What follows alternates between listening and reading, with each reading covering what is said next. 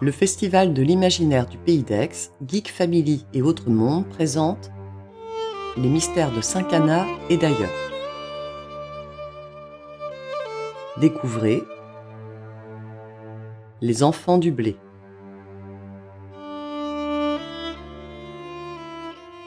Saint-Cana, 1989.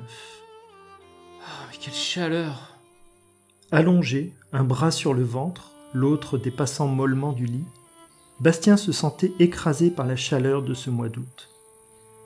Il était déjà 18 heures et, malgré tout, le thermomètre affichait encore 30 degrés.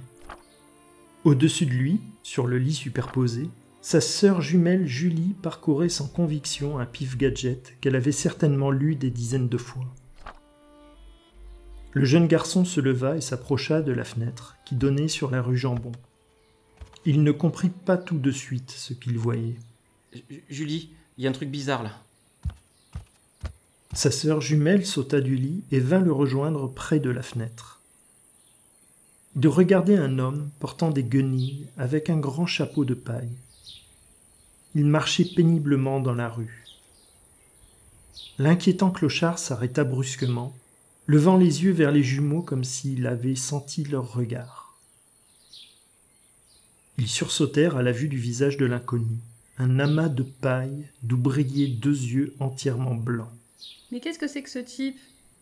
Les deux garnements étaient déjà passés de la crainte à l'excitation. Ils se regardèrent et sourirent en dévalant les escaliers de la maison. Plongé dans les branchements de son Atari ST récemment acquis, leur père entendit à peine ses enfants crier qu'ils sortaient. Ils empoignèrent leur vélo et remontèrent la rue à la poursuite de l'étrange personnage.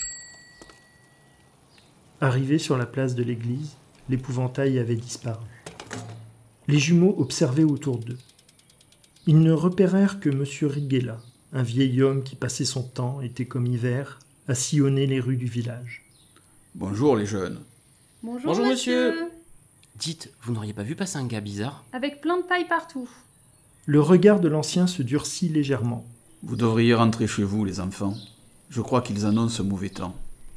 Les enfants se regardèrent en levant un sourcil, et sans lui répondre, partirent en trombe.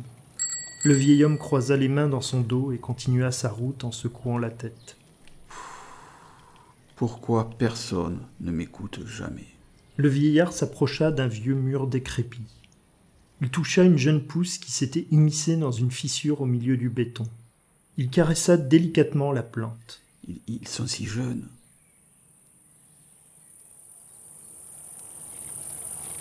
Lancés à la poursuite de l'étrange personnage, les enfants aperçurent des brins de paille sur le sol.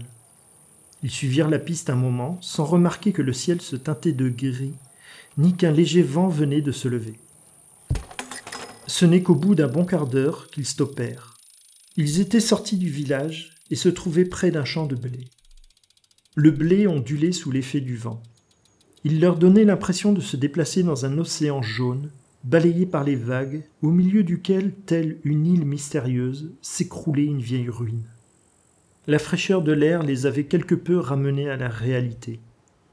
Leur envie d'aventure et la curiosité s'étaient transformées en crainte.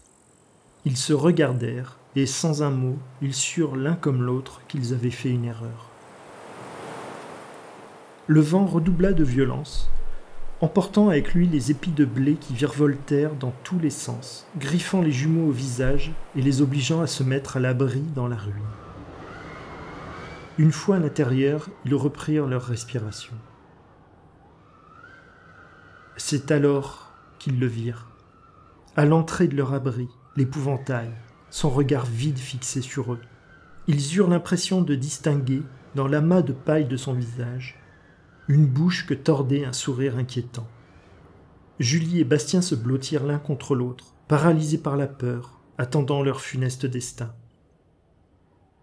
C'est Bastien qui vit la lumière en premier, une lueur, au sol. Puis une plante commença à grandir. Un bambou, ou plutôt une canne de Provence, comme leur avait expliqué leur instituteur.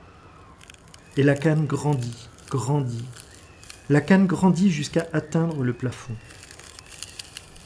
Soudain, Julie et Bastien entendirent une voix, ou plutôt deux, rassurante. Ils sont si jeunes. Laisse-les tranquilles. Les jumeaux levèrent les yeux et virent deux femmes portant des tenues anciennes qui faisaient face à l'horrible créature. Elles levèrent chacun une main. On, ne touche pas aux enfants du village. Jamais. Un souffle de chaleur balaya les jumeaux, les obligeant à fermer les yeux.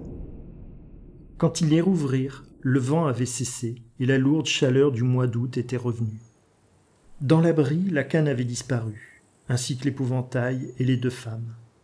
Julie et Bastien se levèrent et traversèrent le champ à toute allure, récupérèrent leur vélo et roulèrent à fond jusque chez eux.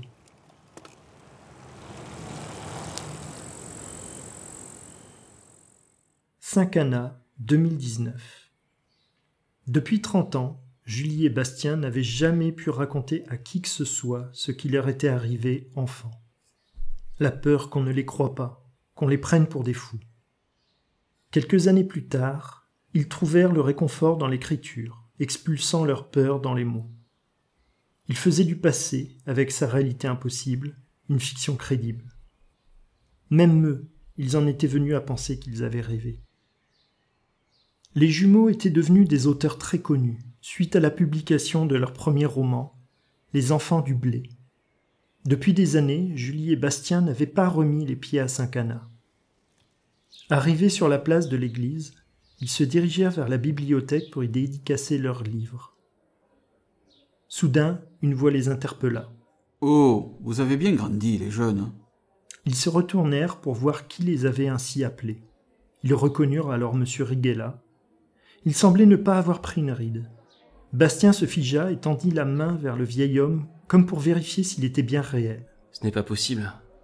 Julie, quant à elle, serra les poings, et son regard se fit plus dur. Mais qu'est-ce qui s'est passé dans ce champ? Vous le savez, n'est-ce pas?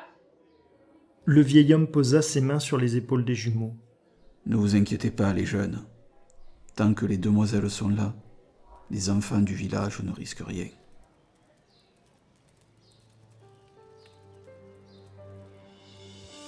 Les enfants du blé. Une audiofiction écrite par Thierry Julien. Narrée et réalisée par Vincent Corlet avec les voix de Gaël Girardot, Thierry Julien, Georges Fauveau, avec la participation d'Hélène. Produite par le Festival de l'imaginaire du Pays d'Aix, Geek Family et Autre Monde, le 15 octobre 2022 à Saint-Cana.